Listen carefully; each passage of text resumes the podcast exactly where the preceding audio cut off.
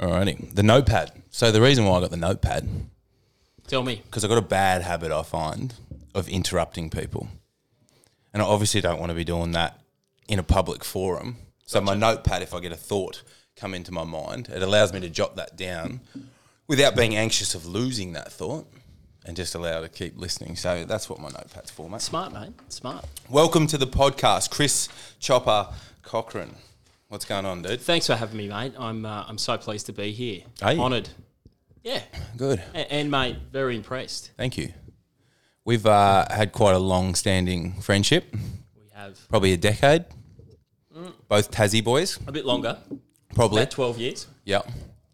So we've played footy against each other back in the day. We've had some fun together back in the day. Yep. Not as much of recent, but a few good memories in the bank there, mate. It's followed similar footsteps for similar career paths, I guess. Well, mate, it's something I've actually never said really out loud to you, but what you did with Rapid was my original inspiration for what I did with Gript, and that's what led me to be moving to Melbourne, mate, and tried to emulate what was going on up in Sydney until I was met with, I suppose, the number of frustrations that had me create the own facility. But, yeah, mate, you've definitely had an impact on my professional career. Mate, why don't you tell us a bit about that story? Well, sliding doors, hey? Mm. Maybe it's nice to hear that because I know that I remember when we were chatting when you were having problems with Zap, struggling, not really getting where you wanted to be, and then kind of by force you had to open up Gript. Yep. And, sliding doors, because look how that turned out. Yeah, it's funny, isn't it? Like just the more and more that life goes on, you believe that everything happens for a reason and puts you sort of on the path that you're meant to be on. And as one door closes, another opens, and you know. Yeah, and it was obviously it's turned out well for you. Yeah, mate, I'm in a good spot. I'm probably feeling as mentally good as I have in a long time. Feeling very motivated and driven to continue to grow and better myself. And it's just I suppose the future of what Jungle HQ is meant to be is still a little bit up in the air, which is just exciting because, you know, the opportunities could go in any direction. Gotcha. Yeah. So what are you doing with yourself at the moment, man? Well, do you want me to talk you through the story? Let's go back to the start, to when you were putting people in handcuffs. Ooh. Long time ago. Let's wind back the clock. Yeah. So I was a cop. How old? Were you straight out of school? Straight out of school, 18. Yeah. Most people don't believe me when I tell them that. I've seen the uniform in the professional and unprofessional environment. The stripping environment. Yeah, that's what I was getting at. Yep. So we'll build to that. There's a couple of good uses for a police uniform. One is to enforce the law. The other is to make money as a male stripper. Which one of those were you better at, stripping or enforcing the law? I was definitely better enforcing the law than I was a stripper, a self-choreographed stripper. I'm surprised to hear that. I was a self-taught stripper, and I've spoken to some pro strippers since then. Mm. And feeling a bit amateur? They definitely... shake their head when I tell them that I choreographed my whole routine, and it was Genuine Pony, The Hop Stepper, and Monifa Touch It were my three songs, and and there was some serious boombox on shoulder, boombox in a bag, throw it down, press play, batteries in it. So how long had to be battery operated? How long does the act go for? We're deep into the stripper story, aren't we? We jumped the cop story, and we're into the important stuff. Who cares about the cop story? Yeah. Let's talk about the stripper. Let's talk about the part when you've gone from being a cop, you've stopped being a cop. I've stopped being a cop, and we'll talk about that because there's some interesting parts to my police journey as an 18-year-old joining the police force, and then how I exited. I think how I exited the police force is probably the thing that most people find more interesting. Mm-hmm. But yeah, I never get tired of hearing the stories. Yeah, a funny little tidbit about post-policing. Mm. Okay, so I finished the cops. I was broke, super broke, and I think a part of my journey has been quite financially irresponsible, especially growing up, being young, feeling like I didn't have enough. And so when I did have money and had that coming in, I was spending it. So I spent every cent that I earned. Yep. I finished in the cops, no job, no income. No skills, no qualifications, And so I was just dodging around a couple of labouring jobs trying to make ends meet to make enough money so I could party on the weekends. And get that gold jacket off Labour. Oh, it was on there for about 3 months, 4 months. I'm glad that you remembered that. I've got pictures of it. I'd like there's to see some. There's a good example of the financial irresponsibility, paying $400 for a gold jacket. When you have no money. When you have zero money. Priorities, though. But it was good for the one time I wore it. Mm. So, finishing the cops, broke, no jobs, no, you know, my first job post the police, I was, you know, on a labouring site with a bunch of guys who I'd arrested before and wearing a yellow hard hat and, you know, feeling, how the fuck did I get here? How did this all happen? Just while we're on that, before I forget, did you enjoy the arresting process? Was there any enjoyment out of that? As a cop? Yeah. 100%. Mm. I mean, I loved many parts of being a police officer, and I was very good at it. Yeah. And I was yeah. Anyway, we'll talk about that because I feel like we're diverting because I want to talk about how... We've digressed again. How I became a stripper. Yep. And I remember it was Liam Nichols, Lama, who was, I think it was Hannah at the time, who he was dating, who became his wife, and they're not together anymore. But I think she had her friend who I think she worked with was having a 21st. And they wanted a stripper, and there were apparently in Hobart there's not many good strippers around. It's hard to find a good stripper. Yeah, a bit strapped for choices. It's strapped down in old Slowbart. Yeah, who'd have thought? So, you know, Chop. Me, I'm speaking about myself in the third person. So Chopper, at the time, liked to think of himself as a guy who had a pretty decent rig, kept fit, was in the gym a lot. So I got the call up, got a phone call from Liam. Yeah. And he said that, hey, Hannah's friend is having a 21st. We're struggling to find stripper. Do you want to strip? And for cash, of course. And I would do, at that time, I would do almost anything for cash, and because I was pretty broke. In need of it. I was very in need. So I said, fuck yeah, of course, I'll do it. And confidence has never been a limiting factor for you. This is true. Gilligan. This is true. And anyway, so I agreed to this strip show. It was going to be in like a week or something. And they had specifications that they needed three. She wanted three songs. It had to be 3 songs long. Yep. And they wanted a G-string. That was all it had to be. Okay, so that was as raw as you got. That was as raw as I got. They were my guidelines. And the rest I had to sort of come up with. And he said, how much do you charge? So on the spot, I had to come up with a quote. Mm-hmm. And, I mean, I think it was $150 or $200 maybe. It's reasonable. Yeah. For them. Maybe 100. I can't remember. It was mate, let's just say $150. Did you appreciate the guidelines? Was that helpful? I mean, it helped. Mm. Having never been a stripper, popping I think the three songs, and 3 songs was quite daunting. You know, 3 songs are around 2 to 3 minutes long. That's a fairly long time to be sort of taking your clothes off and, you know, trying to make moving the time hips. Go and trying to make it interesting for the girls. And the other specification was no, you couldn't get nude. So, you know, I think the grandmother was going to be there, so no nudity. And so anyway, I had my instructions. So I wanted to do a good job. I didn't want to, you know, stuff it up. And I also felt pride in your proud. Yeah, well, I wasn't just going to show up in my tracksuit pants and just strip. Yep. Like I wanted to make it, you know, make it a show. My first thought was I've got the police uniform, still, so that's gonna. There's my costume. There's my in. There's my costume. Yeah.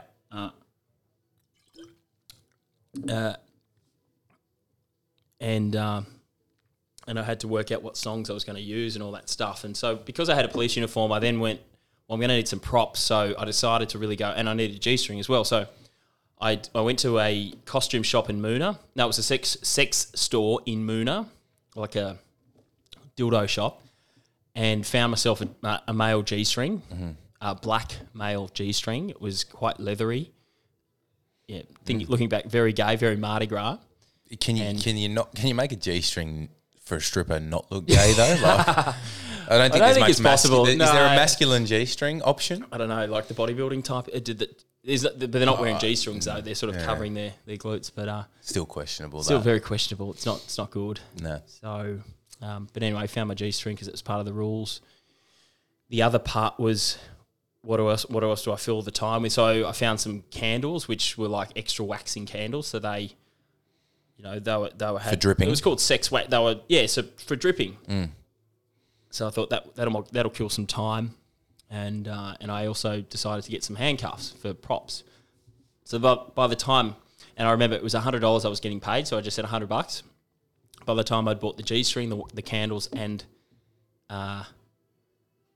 oil, the handcuffs, I'd spent $80 before I'd been paid the $100, and then I had to buy a boombox because I needed my music, and I think I was down for the first job by like $40 out of pocket. That's all right. You've got to show your worth though first. Yeah, and I was like, listen, I'm going to go hard. I'll probably get more jobs from this. This is the beginning of a new business. This is where your sales journey started. Exactly. So anyway, it was a good laugh. All the boys at footy were pretty excited for me, and it was going to be a good story. And so the night came. Oh, and in the lead up, I sort of had to work out what I was going to do. You know, did you put some hours in through the week practicing? Oh, absolutely. Mm. You know, I had to select my songs. And as I said before, it was the Hop Stepper. That was my first song. I can't think of it. I need to. Okay, so just imagine. Can we get it up on the phone and maybe give it a little preview through the microphone? I'll as I'm getting it up. So I had to get the Hop Stepper, Genuine Pony, and then Monifa Touch It. And any of the listeners are probably thinking these are the most cheesy. It's what you'd expect to find. The cheesiest, strippiest. Songs, the Hop Stepper. Hang on, I'm just putting this. And this was pre Magic Mike. Yes. So maybe you were the original. I think it was. Here comes the Hop Stepper. Yeah, it was. Okay.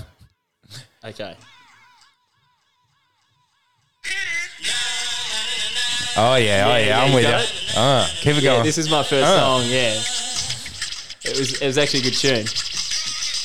No. You got it in your head? Can you picture it while you're doing? Yeah, so meanwhile, while this is happening, I'm just setting my stuff up, and then I bust into it and then I bust into it like this. Yeah. And then I'm just starting to unbutton my shirt. Yeah, and then all the girls are just having laughing, and then I'm just unbuttoning the shirt, just real slow. Did you have a few drinks to loosen up before you went in there? I did the first time we did. Yeah, we went to. I was working at the Maypole. Yeah. Casually, and we had a few shots. And that's brilliant. Yeah, so the first time I was quite nervous, and I had footy the next day, so I couldn't get too drunk. It was a Friday night, and a couple of the guys, you know, I had a full load of people in the car that were keen just to come up and just support me on my first strip show. Peak. We had a few drinks, just get a bit of courage, and we were driving up. I was in my uniform, and as we were driving up, it was like Mount Nelson or somewhere, and which is up the hill for those who aren't in Hobart. And as we were driving up the hill, I said, I need a name for my character. Your alter ego. Yeah, my alter ego. And it was we decided upon Sergeant Strip. Sergeant Strip was going to be the name, and fitting. It seemed genius at the time. Anyway, so rock up to the house, completely shitting myself, full uniform, and I've just got this bag with my boombox, my sex wax candles, and my handcuffs, and like a jumper and stuff for after, and my oil. I did take a lot of oil, reef oil and stuff. And did you get that from Scott Nichols? No, he's been using a fair bit of it though lately. Loves it. Knock on the door. And I think everyone in the house was in on this, except the chick whose 21st it was. So she had no idea, but everyone else knew. Mm. And knock on the door, and I'm like in cop mode. She opens the door and completely shits herself. She goes, oh, sorry. Oh, sorry. And I said, g'day, it's, you know, we've had a noise complaint. And she goes, oh, shit. She turns around. She goes, guys, just turn the music down. Guys, turn the music down. The cops are here. Police are here. Sounds like an innocent girl. Yeah. And I just go, listen, I'm going to have to come inside. And she goes, oh. Didn't see the bag. I'm just clearly carrying a big bag. I don't have a gun or any of that stuff. Yeah. And she's in fight or flight mode. She's just shitting herself. Yeah. And anyway, so I'm strolling in. She's walking into the lounge room. And as we get into the lounge room, all the girls who have been at the party have arranged all the chairs in the house in this massive circle, and there's one chair in the middle. Just in the time frame that it's in the time frame, she's come to the door. She came to the door by herself. Well coordinated. Yeah. Mm. So they, you know, they took control. They took the, and that's kind of how we planned for it to happen. And as she walks in, everyone's just in position on the chairs, and she just like the look in her face was like, oh fuck. Turns around and I go, falling down. I go, my name's Sergeant Strip, and you've been a bad girl. And, and I sat her down on the chair. I said, sit down on the chair. And that's when the boombox comes out. That's when the hop stepper comes on like this. And then we're into it. Oh, that's brilliant. Yeah. So yeah, so one of the funny things about this was like, you know, a lot of strippers have those pants which you can rip off, and I know why, because it's pretty awkward actually taking clothes off. It's not easy getting your clothes off. Because, you know, everyone's in the vibe and everyone's like clapping and everyone's like having a good time, and you don't want to hold the whole scene up. Mm. And I only had the boots that I had were these tactical boots, which were like really, they had a lot of laces. So there's a point in my routine where I am sitting there for maybe what probably feels like 20 minutes undoing my boots, trying to undo the laces, taking my boots off. And it's like, it's almost like we've all hit pause on the show. Could have done it in a big hamstring stretch with the ass facing the crowd. Yeah, I mean, hindsight's a beautiful thing. It is, isn't it? Maybe Maybe if there's 2.0. Yeah, exactly. I'll take that advice. Take that on board. I'll probably just use shoes next time instead of my full boots. But yeah, so that was the first strip show, and there was a couple of others after that. Well, it sounds successful. Mate, it was good fun. Yeah, it actually went well. And I actually was cheeky because I cut the songs down. So I cut them down to like... Oh, so you made a personalised mixtape.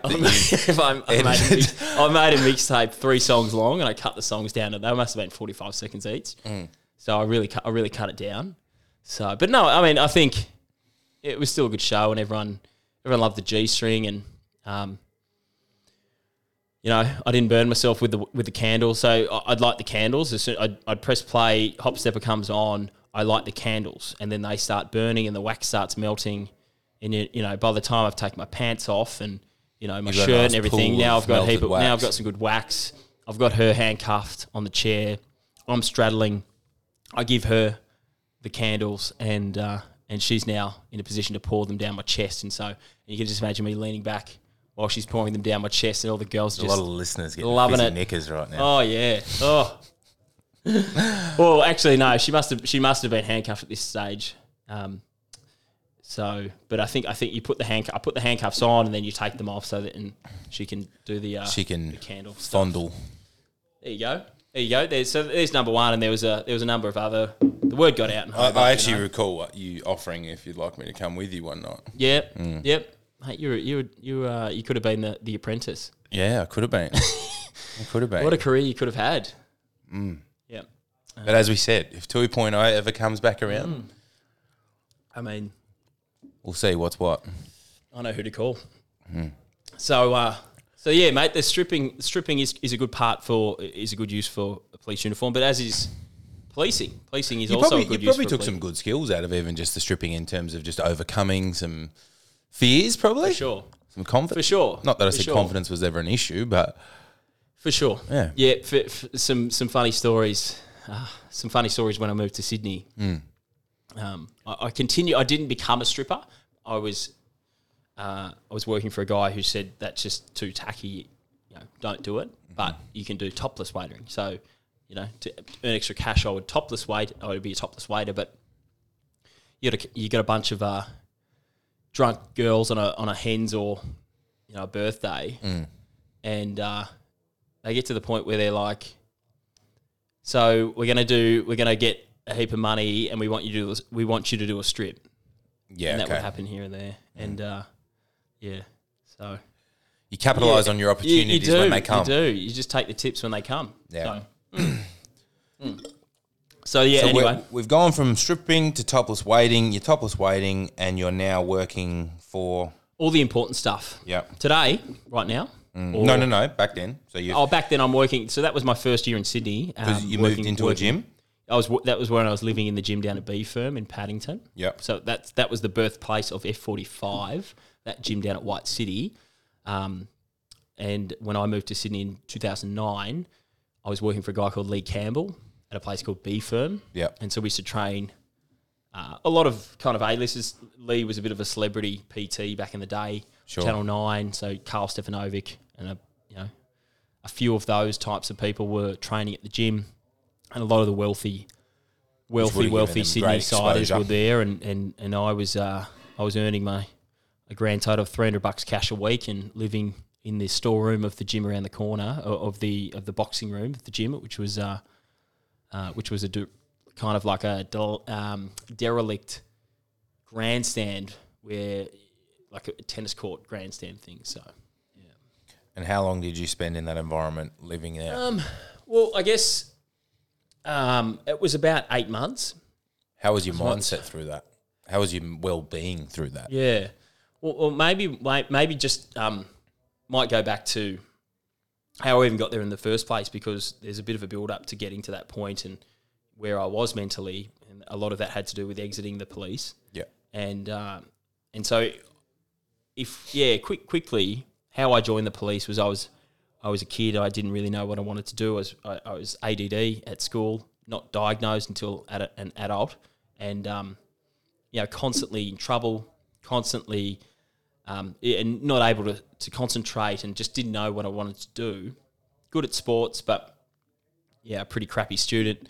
A friend was getting into the police, and there was this kind of pathway which you could take from year 11 or year 12 into the police. So I took that pathway and, got a gig, became a cop, and went down to the academy for 8 months at 18,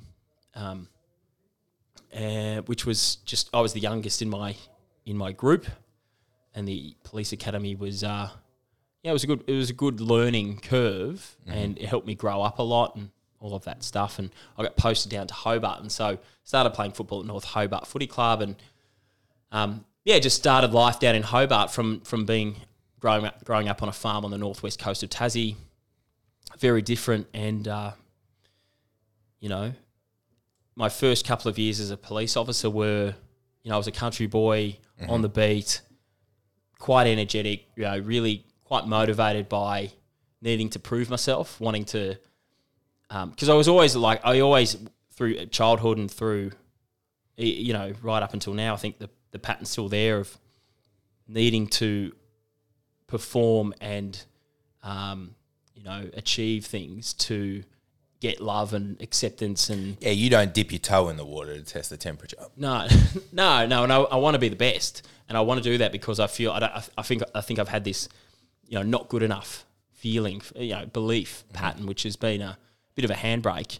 It's been that thing that's driven me to do things, but it's also been a mind fuck, and it's kept me, a lot of the problems, and I think the things that have happened in my life have stemmed from that as well. Mm-hmm.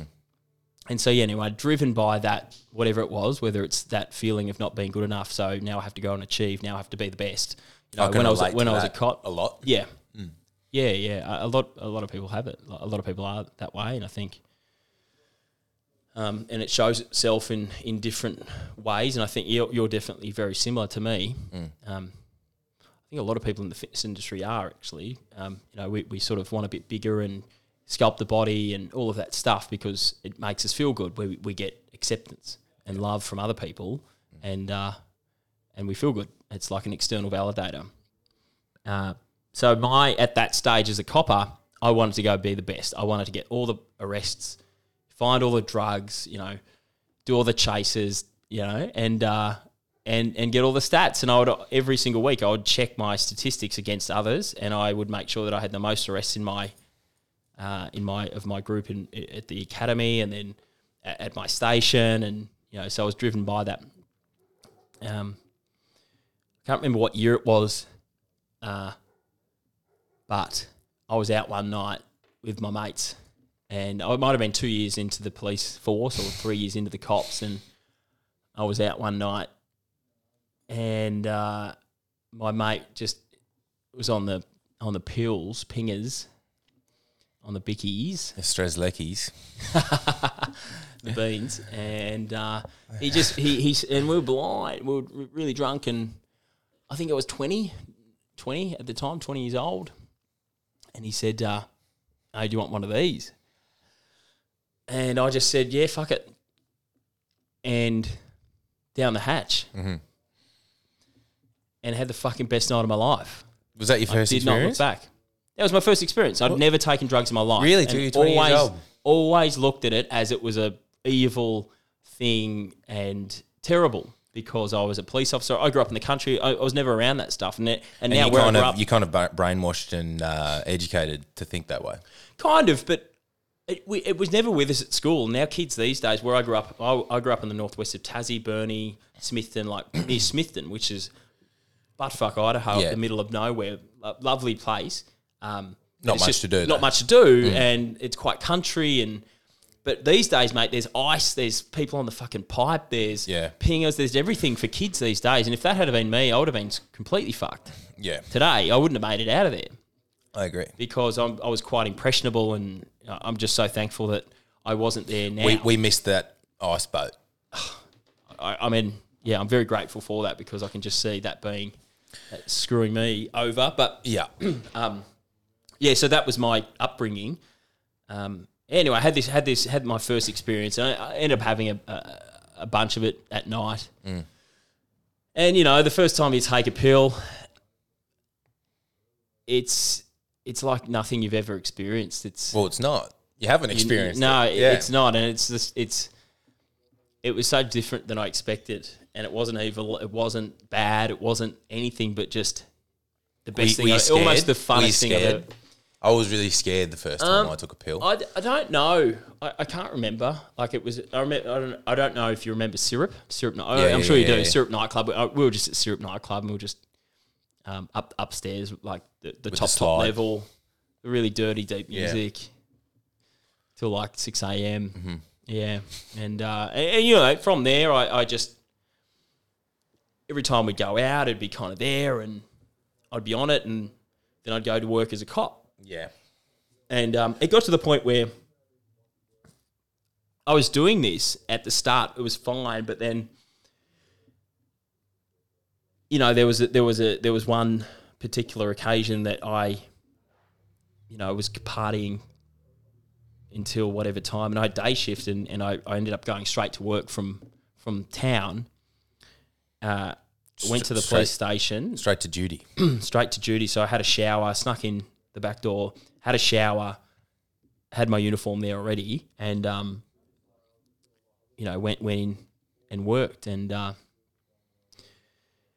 it was kind of then when it started to intersect. Really what I was doing was so incongruent with who I was representing and my career and everything that was where my life had been headed, which was... you know, a police officer, you know, climbing the ranks, doing well, making my family proud. That was my life. It was all set out for me. Yeah. So, and there were other instances which were kind of really contributing factors. It just made it sort of untenable. But you know, I got investigated. Very small town, Hobart, and. You know, when you've got a guy who's out on the town almost every weekend, clearly, you know, 20 years old, 21 years old, engaging in illegal behaviour. Yeah, clearly off his face. Yeah. People are going to talk, and they did. And illegal dance moves. Yeah. There was a lot of illegal dance moves. A lot of groping and all sorts of... Yeah, the Observatory Bar for all of those people who grew up in the Hobart days, and it's been bled for everything it was worth, hasn't it? Yeah. So it came to a head. I got interviewed. There was an investigation done on me. They thought I was a drug dealer, which I wasn't. Mm-hmm. They thought I was dealing cocaine, which I'd never tried cocaine actually at that stage. Wasn't down in Hobart. Yeah. I was a 21-year-old kid having a couple of pills on the weekend, and obviously bringing the police name into disrepute.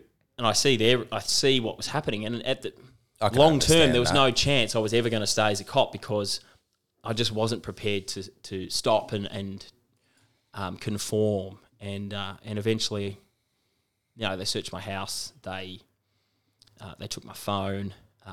I was stood down from duty while the investigation. You know, there was a fair bit going on. There was a lot of, I think, a lot of other police were interviewed about my conduct to see if they, you know, see if they could actually get something. And like you said, Hobart's a pretty small place, so people talk, and the rumour mill can run wild sometimes with a few extras involved. Oh, correct. I mean, there's just a lot of mayo put on stories, and yeah, so I had a lot to deal with at that stage. I quit. I put my resignation in, hoping they would take my resignation. Because the last thing I wanted to do was to be fired from the police. And, you know, they accepted my resignation. And I was pretty happy with that, because I thought, oh, well, at least I'm not getting sacked. Yeah. You know, my name's intact. And then I'm like, what the fuck am I going to do now? Literally. Here's the boombox. What the fuck am I going to do now? I didn't think that far ahead. I was like, fuck, I'm in the shit. Mm. Where there's smoke, there's fire. This goes on. Something's going to come up. Mm. I'm not doing the right thing. I'm not a drug dealer. I'm not. I didn't think I was a bad person. I wasn't a bad person. I was having a good time. Wasn't the right thing to be doing as that. It was against the law. You're a 21-year-old. It was against the law, and I was breaking the law, and I was enforcing law, and yeah, so it had to happen. And then I was like, oh, my God, what am I going to do now? And so, yeah, I applied for a couple of jobs as a labourer, you know, just to get a bit of cash. My first job was at a place called Nyrstar, which is a zinc works in Hobart, and they were having a shutdown at the factory. So they needed a bunch of labourers, and I was one of them, and I was thrown in this room with about 40 blokes, and we all had hard hats on. Yeah, so you had to have a hard hat on at all times on site, even in the rooms. And so I was just looking around this room, and I just recognised a bunch of guys. There was two guys in particular who I'd arrested as a cop, and there was one. Good? Yeah, look, I remember feeling like just that sense of like, oh fuck, like I can't be bothered dealing with this. Like, I mean, it's not ideal. But no words were said. You know, we looked at each other, but, you know, they didn't say anything. I didn't say anything. It was a massive sense of, like, how far my life had crumbled. It was a massive bit of a reality check. It was a massive sense of, you know, back to square one. Like, you couldn't get any more rock bottom than having a yellow hard hat on a work site and with the guys who you were – A couple of months ago, pretty quick. Yeah, a couple of months ago, I was wrestling one of the guys around on the ground, resting him, and yeah, so it was a massive, I guess, fall from grace could be the word, or, you know, the phrase you could use for that. Yeah, and so there was a 12-month period between then and when I moved out of Hobart to Sydney, and that was just there was a lot of partying. I got arrested in that period. Running away from a traffic stop and kind of Ben Cousins style, yeah, on the as a fugitive around Hobart for a night. They didn't catch you though, did they? Yeah, like not for 3 hours. No, they didn't catch me when I ran. I was off and then went out and just kept on partying and they caught up with me eventually. There was another chase through the city of Hobart and I got their man eventually. There was too many of them. So, it's funny now. Yeah, oh, it's great. It's good fun now. Yeah, good fun now. At the time, it would have been a little bit of fun at the time. It was not ideal. Stressful fun. Hard to explain to the parents. Yep. Yeah. We've all had to make a few of those phone calls and make our explanations. We have. So yeah, so that's setting the scene for this 12-month period of me working as a tiler's labourer. I had a job as a meter reader. I was reading meters as the Aurora meters, the power meters, and I got sacked from that job because I was taking shortcuts. I was dodging across people's lawn. Again, I wanted to be the best because each route as a meter reader, they timed them. Mm. So you rocked up to work and you had a certain route and there was the record time and I wanted to beat it. So I was cutting across people's front lawns and taking apples off people's trees. I mean, things that you wouldn't expect – to be a problem. To come back and bite you. Yeah. And, you know, people complaining, they'll get the sack. So, yeah, I had a bunch of jobs like that. Good apple, though? I'm sure it was pretty good, mate. Tassie fresh apple. Yeah, Tassie fresh apple.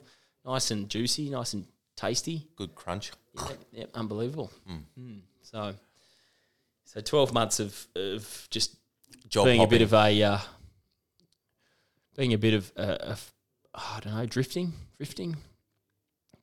partying, coming down, depressed, not broke, you know, all of that shit. Got an opportunity to move to Sydney. Friend referred me on to a bloke who was looking for a PT up in Sydney. Were you qualified by this point? I wasn't qualified. No, I had I'd started my qualifications, and that's why I got the referral. But you've always been in good physical shape, yeah. So the gym was not a foreign environment for you. No, I mean, and what do you learn in that certification anyway? Very little. You don't learn anything. So, I mean, my first PT group was. I was just taking them through footy drills, yep. You know, and I learnt from there. But moved to Sydney, and that was the mindset I was in. And my decision to move to Sydney was like, I need to get out of this place because I was just spiralling, not happy, and stuck. And I was offered a job for $300 cash a week. And free rent at the gym, and so the gym was there was a storeroom. We put my bed in the storeroom. My first couple of nights there was like on a swag on the floor of the gym, and yeah. So there was my entry to Sydney was like clean slate. Let's start again out of Hobart and get healthy. And it was definitely not what I expected.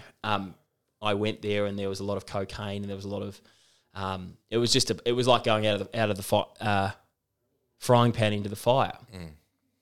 So, well, yeah, bigger city, eastern suburbs of Sydney.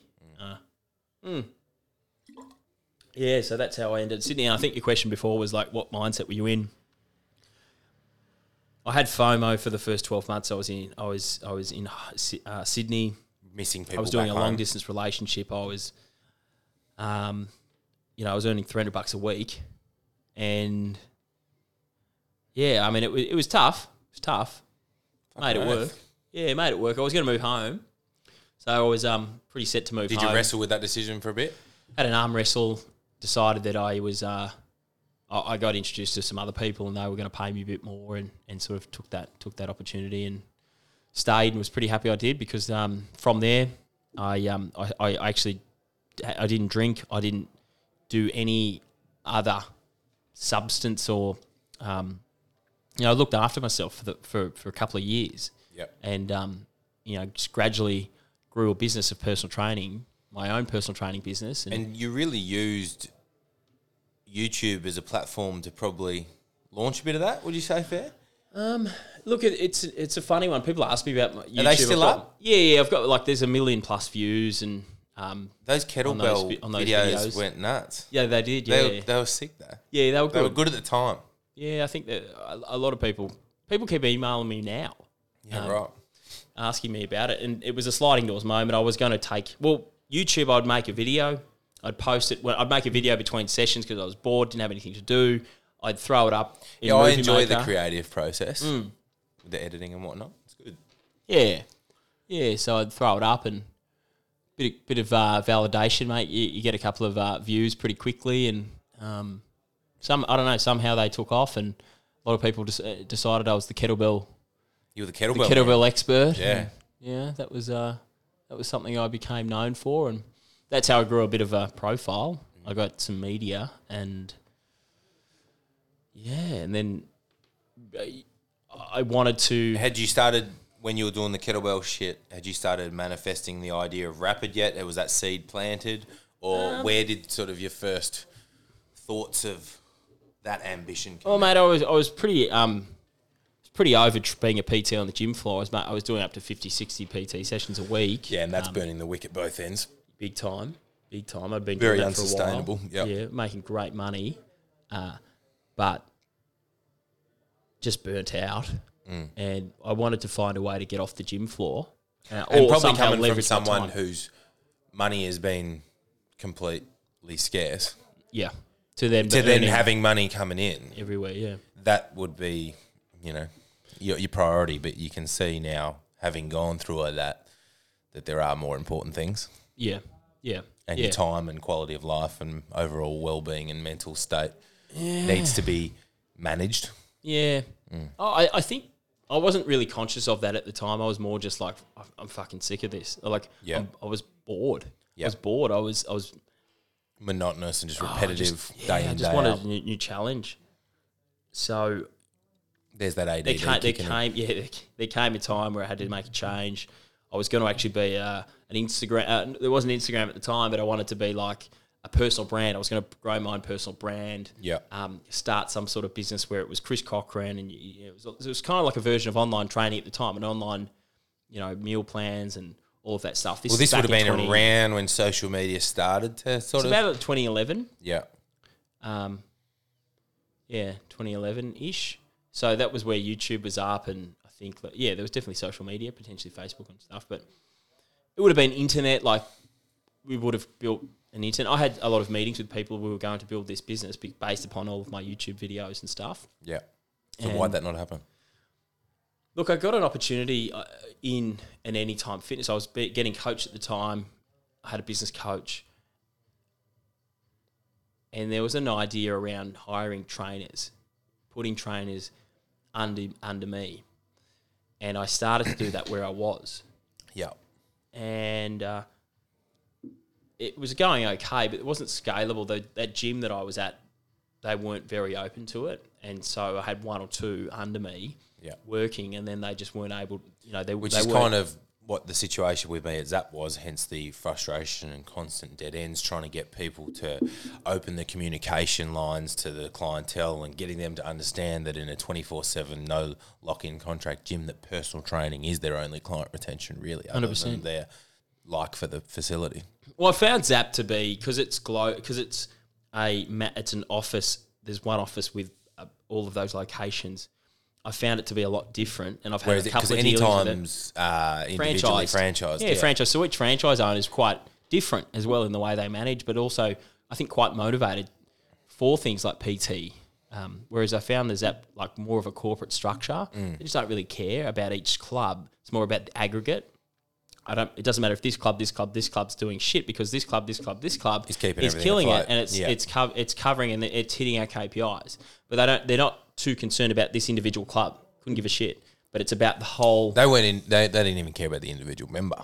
No, not at all. That's just a number. Oh. Mm. I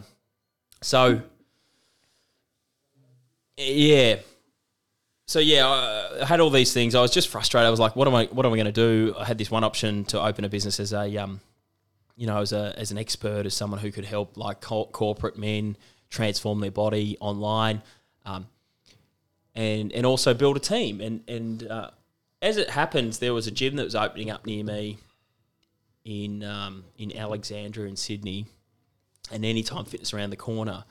I'd heard about this model where people went into Anytime Fitnesses and they would building teams. So I just sent them an email. I just said, hey, interested in chatting to you about what you're doing with your PT.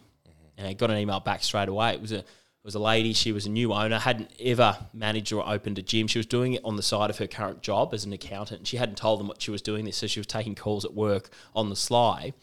And so the last thing she wanted to do was open up a gym and have to manage trainers and recruit and manage and work all that stuff out. So the stars were aligning. Yeah, so I said to her, hey, I'll take all that stuff off your plate. Like, I'll pay you a fixed fee every month, and you just give me free range to and exclusivity to recruit PTs and to run a business. So you had no competition in there? Had no competition. Yeah. No, and it was a brand new gym, and we did this special offer where everyone got 3 free PT sessions when they joined. And it just really took off, and so I had this crazy deal where I was paying $500 a week flat. So at the time, was like the fact that she's got no background gym experience. You've hustled that well. I have a bit. Yeah, it did. It was. I recognized that a little bit, And I don't want to say I took advantage of that, but I just said, here's my offer, $500 a week. And she was like, business yep, that's business, great. Mate. That's great. Mm. Let's do it. And I just knew within myself that I was going to fucking cream that and knock that out of the ballpark. So how many did you get in there? We had seven PTs in there. Yeah. So and what sort of size was the member base? It's about 1,100. So that's a fair few PTs for that size of club. Yeah, well, because we built this culture of trainers in there. It's almost become a personal training gym. Well, here's a boring part. Here's a boring observation, which I'm not sure, you know, for anyone who knows gyms or who's been in gyms, like a boring observation is that PT is a culture within a gym. You know, if you start a gym with PT, high PT penetration, it seems to continue. You know, however, if there's a gym where there's no PTs on the floor, no one's doing PT, and it's that way when you get in there, it's very hard to start to grow a culture of PT. I think that goes beyond just gyms and PT culture. It's your product of who you're spending your time with. If I spend time around ambitious people that are driven and constantly wanting to better themselves, I feel a need to sort of elevate to that standard. Whereas if you hang out with, I don't know, what do you want to call them? Less ambitious grubs that potentially we've maybe spent a bit of time with in the past ourselves. You know, you allow yourself to drift, as you used the word before. Yeah, fair call. Mm. Fair call. And I just noticed that because we started when that gym opened, and I started with a bunch of PTs, 2 or 3, and me, and we got every single person who signed up into PT pretty much. Mm-hmm. That there was always PTs on the gym floor. There was always people doing PT, and it was just a massive culture. And I had a really good thing going on with the manager, and then she would always give us really good recommendations to the new members. And, you know, I was in there and I did every consultation as well. So I was the one selling for our trainers, and I just gave the clients, and they serviced the clients. That's something that come quite naturally to you. Absolutely, yeah. Absolutely. And then... Yeah, so that's how we did it. We had 7 PTs. It was the most money I've made in the whole business was that one gym. It was so profitable. Yeah. So profitable. And then, unfortunately, well, we grew, you know, you've got gym owners hearing about these people this guy who's taking control of recruitment and management of PT, and he's also paying the gym to do that. So it's basically paying the gym to do a service and to mine his or her gym membership for more money. Mm. You know, it's a great deal. So we had a lot of gym owners coming and asking me, you know, if so you started getting approached. Yeah, I was getting approached. Ego was getting stroked, and I was, you know, had these ideas of expansion. And because it was going so well at a small scale, I thought, well, look, I mean, how bad could – I mean, what could go wrong? Yeah. It's going well here. Why couldn't I do 100 like this? I didn't have any quality control. You know, I didn't think about scale. I didn't know about scale. I didn't know how problems come at scale. I thought I had the stars in my eyes. So yeah, we started to grow, and I took on more locations, invested money in growth. You know, mate, there was a time I had 100 grand in the bank, and I hadn't had time to even think about what to do with it, and what I was, whether I was going to invest it or whatever. So in this model, what does investment for growth look like? So investment for growth when you're scaling these, when you're scaling with your system, with an Anytime Fitness. So there's a lot in people. So when you're hiring more contractors, there now comes a call for more full-time staff. So as I scaled from Alexandria, then to there was a couple of gyms in the city. There was one in Piedmont, just in Sydney. We needed an office because now it wasn't just me at home. I had other full-time people, and so I needed an office. So I got a lease to an office.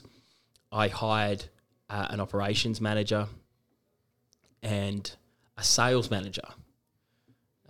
I also then had sales.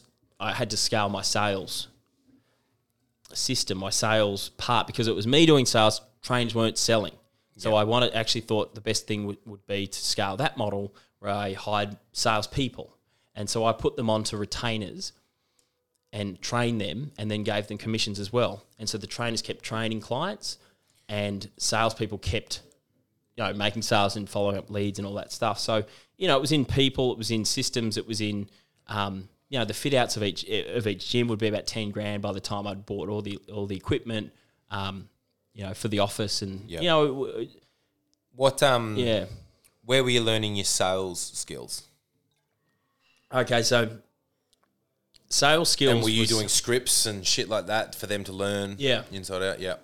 Because sales was the reason why I was able to scale that business. The reason why I was able to do that. I'm getting a bit of a Wolf of Wall Street vibe here. Oh yeah. Mm. Mate, I mean, that was it. Have you looked at his straight line persuasion system?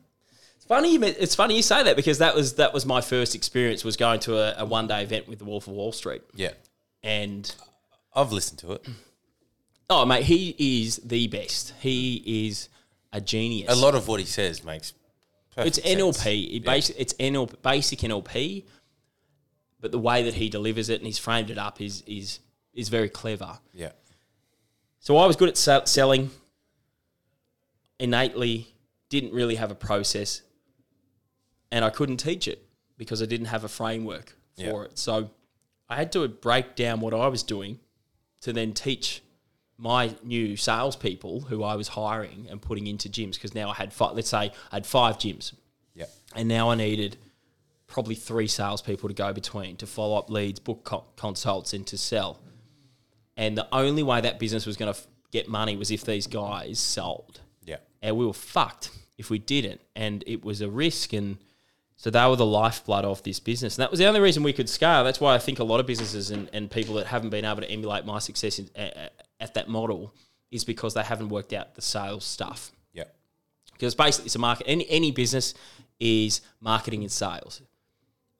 Every business is marketing and sales, and then you do something. You know, you deliver PT, you're in real estate, you buy property or you sell property on behalf of, you know, a vendor or a buyer, whatever. So how I did it was I framed up what I did. I tried to break it down, and I built a little training manual, and I got my salespeople in. I was trying to train them, and they kept coming back every week saying, "Yep." So we'd have 20 meetings this week and 1 sale, and I'd be pulling my fucking hair out. I was pulling my hair out, but just couldn't diagnose. Do you still remember the speech? My speech? The sales speech? My sales speech? Yeah, the one you tried to teach them?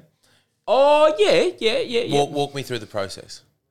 Okay, do you want me you want me to walk you through the process? Yeah, it doesn't have to be word for word, but okay. What was your methodology? So we'd start off with like a meet and greet at the front of the gym. Sure. You know, you'd meet the client or the prospect and say good day, and it was always about that first impression. Yeah. So within the first 0.2 of a second, you know, people have made up their mind. So they had to be sharp. They had to really look the part. They had to be on their game. Yeah. They couldn't stink. They had to, you know, just had to emanate success, emanate excellence. Oh, mate, some of these PTs trained. I've been in that commercial gym environment. Oh, yeah, they wouldn't have a shower. Yeah. You know, they'd have terrible breath. Mm. And you had to be so on that, some of these guys. So you had to be super sharp, because you were dealing with people who were sharp, and if you were a grunt, then no one's going to respect you, and if you don't get respect, then no one's going to buy from you. No one wants to work with you as a professional. Mm-hmm. So I think a lot of it came in that first impression. So I was very big on making that really sharp first impression. Yeah. You know, big smile, but confident. You know, not too much like a dog, like hi. But it was a confident, you know, that confident energy. You're not going in with your hand out. Yeah, begging. Absolutely. Yeah, you're definitely not a beggar. No, but you're there to lead. You're there to support and help this person on whatever journey it is that they're going on. Mm. You know, and then you'd sort of walk them into the office, sit them down. We do the blood pressure. Go through the medical just to see if there's anything that's out, you know, that they've written down. Mm-hmm. And then you'd be like, okay, cool. Let's get started.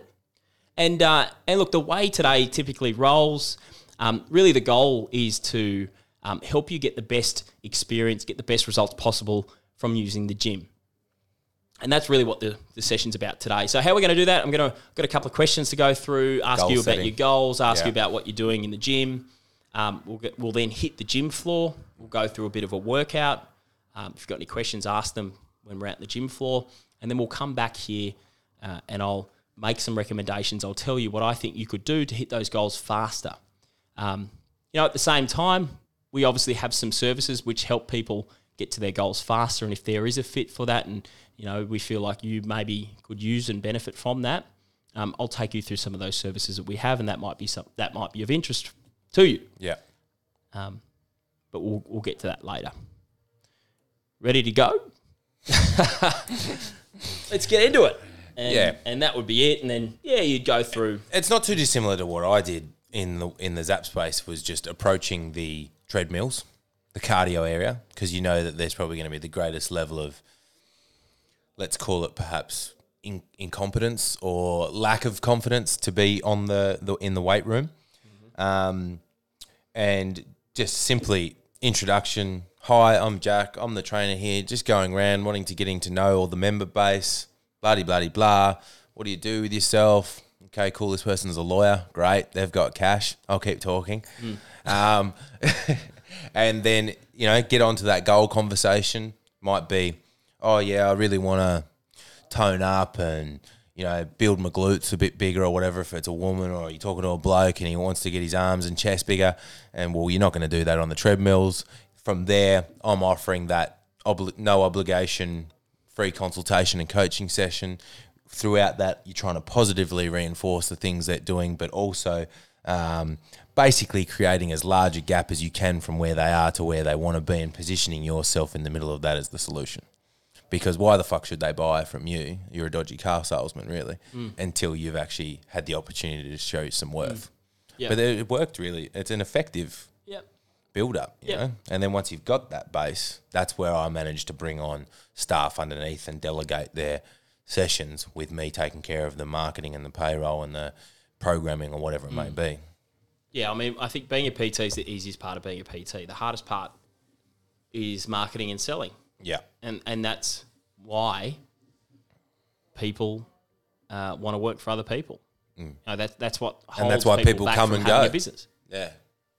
That's what allows guys like you to grow a business, is because you have what other great PTs, who are probably better PTs probably than you. Mm-hmm. I mean, there's some guys out there that have, like, you look at their credentials and what they're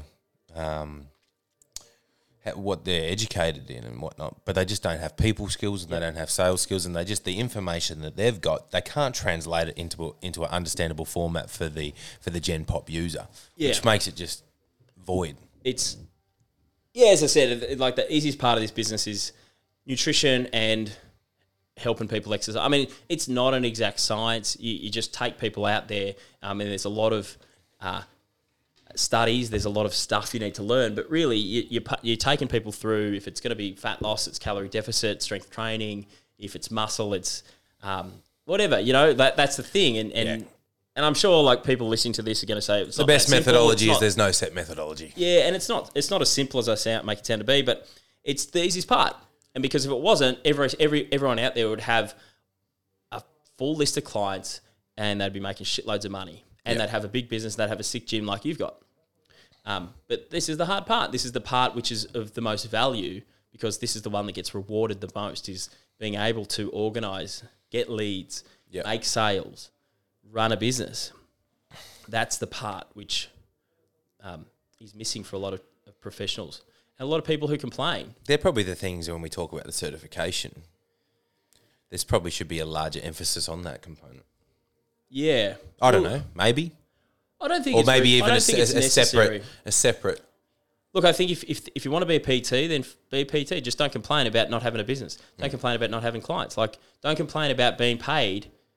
Like, whatever you're getting paid, if you're working for someone, because you don't have the skills. Mm. You're a great trainer. Focus on that. Learn that. Then if you want to actually get rewarded more, then learn the skills that are going to get rewarded, which are marketing and sales. Like, I think that's the thing. Some people want to be PTs, but then they want to be a millionaire as well. Mm. And it just doesn't happen. Like, within that too, it's not just learning marketing and sales skills. I think that might serve you well short term, but unless you've got a higher power that is behind your reasoning, people will eventually see through that, and it'll probably, you know, like a why. Yeah, you got to be deep why. To be genuine. Yeah, you know what I mean, and a deep why on why you are doing it rather than just an exchange of time What's for your money. Why? Mate, the reason why I do what I do is because I've been exposed to the harms that eating disorders do on mental well-being and I suppose the overall quality of life, and that's ripped through some people that I've been really close to, and as a young PT, when those things sort of originally sort of popped up in my life, I was inexperienced, ignorant, and you know, didn't know how to recognise the signs or what to even do in those situations. But having, you know, just had a bit more life experience and grown up and seen a few things occur more than once, you start to recognise, oh shit, there's a greater problem here, and that affected me in a way that I realised I had an opportunity to actually make real change in somebody's life beyond giving them a six-pack. Yeah. That's my why. It's the epiphany that so many of us go through when we're in the fitness industry, isn't it? Mm. What change are we actually making? Mm. Are we feeding insecurity, or are we helping to – or are we treating the symptom, you know, of a deeper cause? Yeah. And is it really important? Is it – How fulfilling is it to help someone who's already 10% body fat get to 4% body fat? And that's like when I first came into the industry, I thought, oh, for me to be respected and for me to reach the top of my industry, I need to be working with bodybuilders and get people shredded and professional athletes.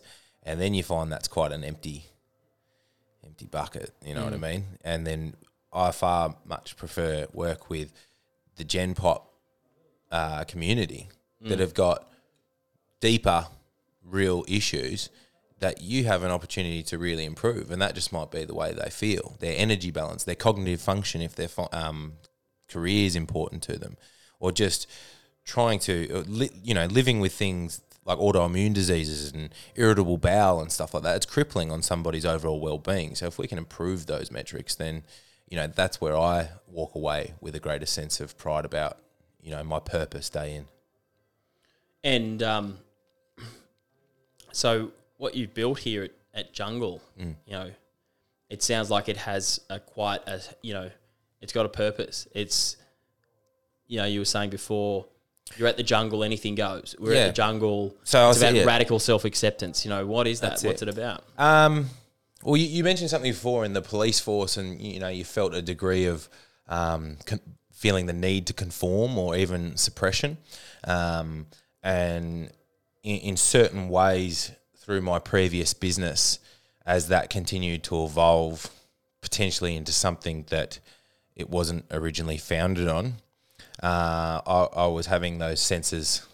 I was feeling a sense of a need to conform or suppress my opinions due to the risk of upsetting other people within those four walls. And I've only got probably for that change of environment or culture within those four walls of that business. In a way, I've only got myself to blame for it, given it was mine. But that's what happens when you let too many cooks in the kitchen. But the problem was I let cooks in, not chefs. Ooh. So I, now in Jungle, having not been asked the right questions in a long time, and when I was, had all these epiphanies go off in my head, and it was like just getting hit in the face with a big wet fish. I'm like, shit, I'm not happy. And I So how did that manifest though? So you're not happy. Like, what was happening for you? You know, it sounds like you had you were not aligned with where the business was heading, but so were you waking up depressed? Were you, you know, how was it working? Well, I think you know, we have a lot of similarities, and my work ethic was probably born off a bunch of previous failures with my sporting ventures, which is what I thought was in store for me as a career path and lifestyle. And when that didn't work out, you're sort of left in a position where you need to really reevaluate who you are and what's important to you and what the fuck I'm going to do with myself. And then I hit a complete blank there. Where were we? It's your Bernie's son. Thanks, mate. And Did you feel huge footsteps? A pressure? Yeah, mate. Like I think any young fella who has a healthy relationship with their old man looks up to them like they're a god and idolises them. And then when you've got someone who's an old father who's achieved what he's achieved in his life, that is probably then well magnified. And, you know, I was born with natural ability and talent, and unfortunately I just thought they were the things that were going to get me there, and it just wasn't so it. But I don't think that was due to any lack of ability or lack of execution of skill. What I can recognise now, again, looking back, is what I needed was a sports psychologist, because I was unbelievable on the training track, but come game day, I was sort of like a deer in headlights, crippled with fear because of these internal expectations I had upon myself or what other people had around me to fill those footsteps. So that's but I'm really glad that everything happened the way that it did, because it's created a new opportunity for me, and I think it's put me on a path where I've got something and a livelihood where I can sink my teeth into something much more meaningful than sport. Yeah, yeah. But what I was getting at before, it's come back to me about the business is, you know, you've gone in the deep end here. I've emptied my bank account. I've borrowed $50,000 for furniture to fit out a gym with anything I could, and just kept reinvesting every dollar that was coming back in to build it up to something that I could feel proud of and wanted to train in myself. A lot of it's come from your own selfishness, you know what I mean, of what you want to train in. And if I like it, well, I know other people will too, because I've spent that much time in that environment. And then the business goes on a few years in, and all of a sudden, you know, you're out of the red and you're making money and things are systemised, you've delegated responsibility, and you kind of get to come off the tools, so to speak, just like you were saying with Rapid.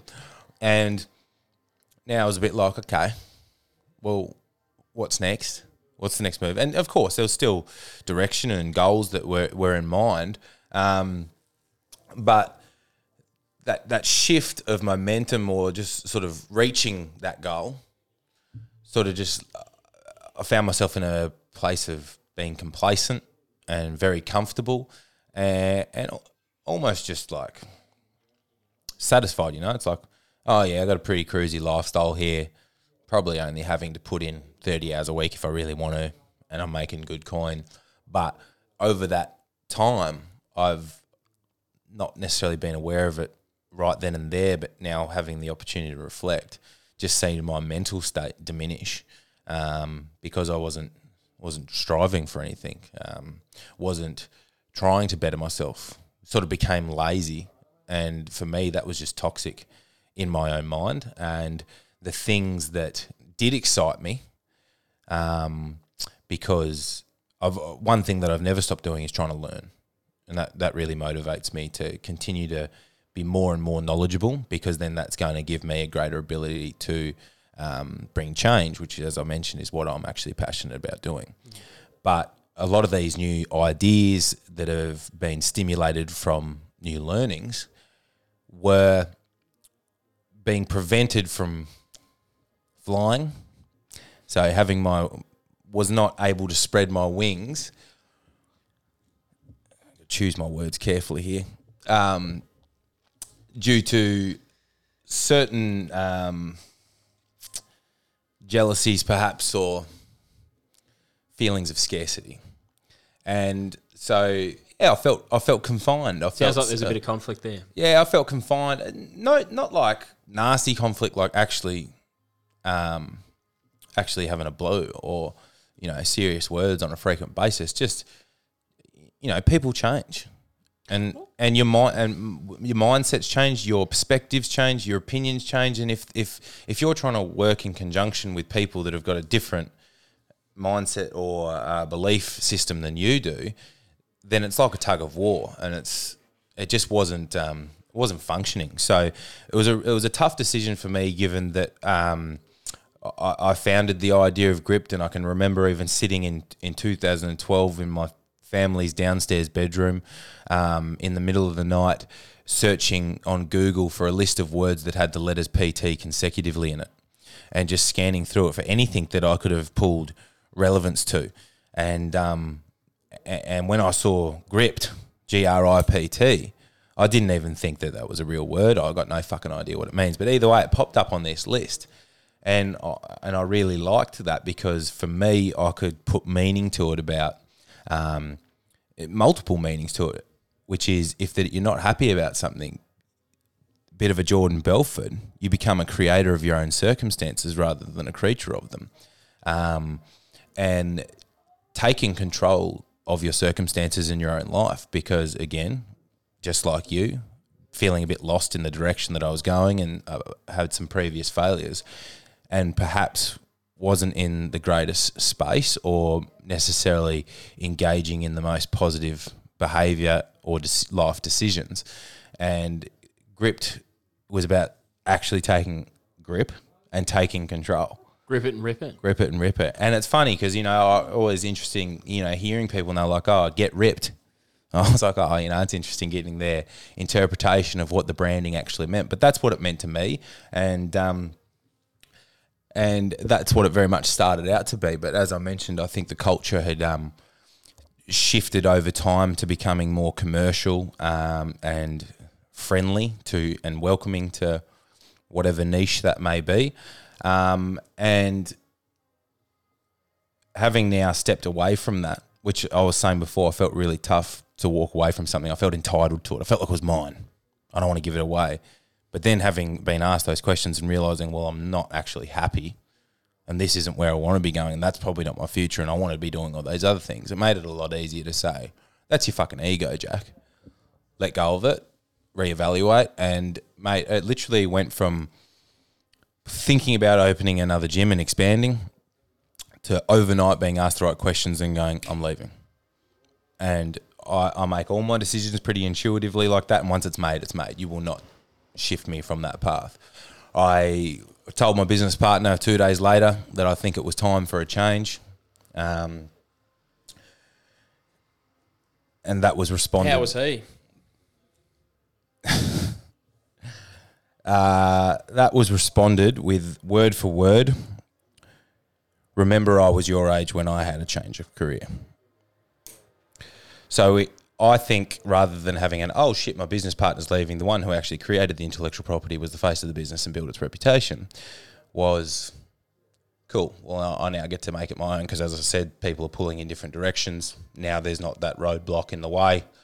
And things are probably it was the right decision. It was the right decision for both of us. And so that was made. I went down to Tassie and spent some time with my family.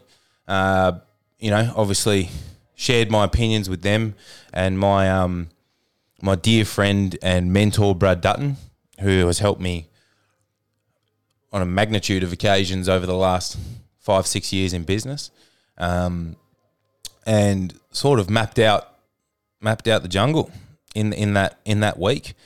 And just sort of, felt that little spark of inspiration coming back with just optimism and self-belief, which I had been missing for probably a long time. Had a look on realcommercial.com, found this place, returned back to Melbourne on the weekend and looked at this on the Tuesday. At the time was leased by the Oriental Tea House, which is a restaurant over here, that, and it was just full of boxes and an absolute bomb site. But I spent 10-15 minutes in here and just visualised pretty much where everything was going to go. So I had the layout of where every piece of machinery was going to fit before I even had the lease. And I made him an offer that day, said I can pay your bond and 3 months rent today if necessary to secure it, because there was other people there and I didn't want to lose it. And about a week later, I'd signed the lease before I'd even finished my last day of business at the other. So June 10 took the lease and renovated pretty much, flat stick until it was done. Went to my last month has pretty much been finished the renovations, went to Thailand with the intention to recharge the batteries, having had a long stretch of manual labour, as we've both discussed isn't our forte, and do some preparation for the Taboo Truths seminar that we ran 2 Saturdays ago prior to the opening. and I was in Thailand for 36 hours before I was in hospital, uncontrollably vomiting and spraying out the ass. I was doing so in my hotel room and thought I'm in a bit of trouble here, and sort of passed out for an hour or so on the bed, where I came back to it and was in real pain. So I thought I need to get some help. Got myself in a taxi. By the time I got to the hospital, my eyes were rolling into the back of my head, my veins had collapsed, and I was not in a good way. I was actually pretty scared, to tell you the truth. What the fuck happened? I don't know. You still don't know? Like I said, I was hallucinating. I was in and out of consciousness. I was going from hot sweats to cold sweats. No one was really communicating to me. There wasn't much English. I was scary. In the emergency room. There's people screaming. I'm fairly certain someone died next to me. I'm just feeling the sensation of needles banging me, them trying to find a vein on me, and that's not typically too hard. And then got to 3 in the morning where I'm finally getting some communication, and they want me to give them a $3,000 deposit to be admitted. And I said, well, what are you going to do to me? And they just said, monitor me. So I'm like, no, fuck this, I'm gone. Sat in the hotel room, so I called a cab back to the hotel room, where I sat there for 5 days to just build up enough strength to get on a plane and come home. So I now have, it's now Saturday afternoon and I'm heading to the airport, and I haven't eaten since Monday night. I get back to Melbourne, I'm okay for 24 hours before I get hit with another wave. Don't really know what's going on, but my joints had seized up. I couldn't get out of bed. My eyeballs were excruciating. Couldn't look left or right. I was wearing sunglasses in the dark in the bedroom, not even watching TV, for about 4 or 5 days till I started. I had a Chinese doctor come out to the house and everything. I was willing to try anything. I ended up getting a couple of weeks ago. A couple of weeks ago, right. And got a few vitamin infusions, some IVs, and then the first day that I could actually get out of bed was the Wednesday. And I'd had 4 meals in 2 weeks and lost 12 kilos. And the first day, you're looking a bit low. Yeah, thanks, fuckhead. And then early. I'll be back, don't worry. And then got out of bed on that Wednesday because the shipping container has delivered all the gear. Spent the entire day with a forklift unloading the gear onto the gym floor. By the end of the day, there was not any gym floor to be seen. And I've headed home in a pure exhaustion, and I will admit I shed a tear of feeling overwhelmed on Wednesday night of just pure exhaustion and fatigue. I was drained. And then the next 7 days were consistent of 14-hour days with a socket set and wrench in my hand. And I finished up at about 4 p.m. on the Friday, the day before the seminar is meant to be running, the gym's open. So I timed it to the nines. I've gone home and thought, well, now I've got to do some prep for this seminar that I'm doing tomorrow. A couple of hours reading. I'm going to have to do the best I can. Thankfully, once the day got going, the juices flowed and it all went well and was a good success. Having done that seminar, and with 2 people that I'm so grateful for that have come into my life, being Jake and Holly, and we really feel like a little family. Which so are they your business partners in? They're my business partners in the education space, but we're all doing our own individual things as well, and we come together because we share a passion for the same things, and education is is that a separate business though? You guys, or is it just kind of running ad hoc? It's just running ad hoc at the moment, but in time when things become scalable, so we're probably looking to create some certifications that are signed off. So that's when that might happen. Who knows? But that's where I'm saying Jungle. It's just it's the oyster at the moment.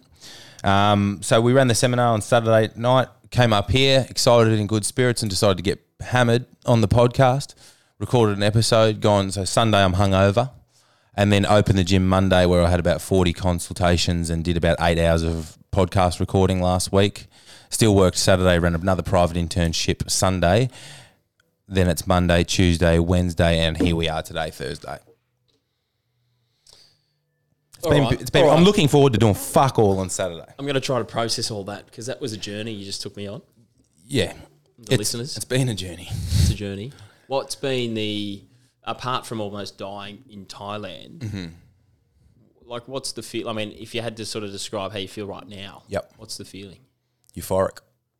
I wouldn't change a single thing about how any of that's happened, because as much as those things sucked, and I even remember it was my birthday. It was the second day that I'd had this lease for, and I was in here by myself. 2 of my best mates are overseas. And I'm just grinding concrete, and I'm covered in concrete dust and can't see a metre in front of my face. It's 7 o'clock at night, and I'm by myself on your birthday. I don't really care about your birthday, but you know what I mean. And I'm thinking, this sucks so much that I love it, because this is where most people would say it's too hard. This is where most people pull the pin. And again, having pulled experience from my previous failures, that's the shit that now puts me with a mindset that is willing to do what's necessary to make shit happen and not quit. And then having to go through all that struggle, it just makes all the fruit taste a little bit sweeter now that I'm here. And how's it going? So you had 40 consults. Like, are they your clients? Are they just for the combination, mate? Or? Combination. Yep. So I've titled it as a private coaching facility. So I've got two guys working here at the moment, and that's something else I discovered in my previous business is I don't like being anyone's boss. Like, sure, I own this gym, so you know, if I say we're going to put the hamstring curl there, it's going there. And that's my choice. But at the end of the day, I feel like a bit of a condescending dickhead being a boss. And rather than that, I don't like a lot of the negativity that exists in the industry of people putting one another down for their methodology or just sharing information that's the best that they've got to give. And I just want to work amongst like-minded people that are driven and ambitious and do everything that I can do with the experiences that I've had over the last 11 years in the industry to help them blossom.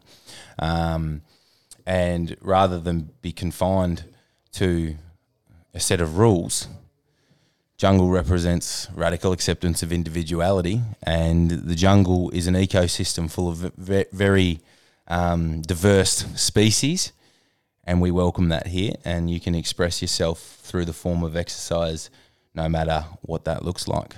And so that's what I have sort of embodied in the creation of this place, because, you know, like some of the petty things or the small things, we'll call them, that just created my circumstances was, you know, being questioned on, oh, look, I think it's a bit unprofessional, the footwear that you're wearing, or it doesn't look good that you go down to Rainbow Serpent Festival once a year and let your hair off. You're meant to be a health professional, which apparently means I'm meant to be a Catholic nun and not human, and I'm not allowed to engage in fun. Whereas, and do you think I give a fuck about helping someone who wants to not work with me because they don't like my shoes? So, you know, that's where, I mean, whoever you are here, it's welcomed. Yeah. Yeah. Just, I mean, it's certainly, I think anything's hard. Like, any relationship's hard. Mm. I mean, how often do you find the person that you want to marry and be with for the rest of your life? I mean, that's what a business partnership is. And yeah, fucking oath. It's one of the most crucial relationships you'll have. But you, and probably the like biggest thing on that too. Yeah. When you go into business with a friend, you better prepared to potentially lose that. Yeah, yeah. That's true, and it's a lesson. Mm. It's a lesson you can, I guess, talk about because. But I have no resentment. Yeah. Because again, if all of these things haven't happened the way that they were, and there's a lot of we've highlighted some bad things there, but there's a fucking hell of a lot of success stories and some beautiful memories that I'll have with me forever, and so many learning experiences. Mm. But again, it's all of these. All of these experiences that put us on the path and where we are today, and I'm grateful for it. So yeah. I choose to look at it that way rather than, have a chip on my shoulder. But I'd be lying if I sat here and said that I haven't gone through a process of a wave of emotions, especially a glass cage. Yeah, of emotion. A glass cage of emotion. Glass cage of emotion. Ron Burgundy. Where I've gone, you've just completely fucked my train of thought. but waves of emotion that have also probably, like, I've for the last 5-6 years longer, I'm used to being around people. You know, you see 100 people every day, and I thrive off other people's energy. So you come in all upbeat. We said it before. I'm going to come and match I'm going to mirror you. I'm going to come and join your energy, and so that's what made me tick. And now stepping away from that and feeling very isolated and alone, and at times when you're doing these renovations and shit and you're waiting on tradesmen and you got your hands tied and you feel like you're not making any progress. That was really hard for me.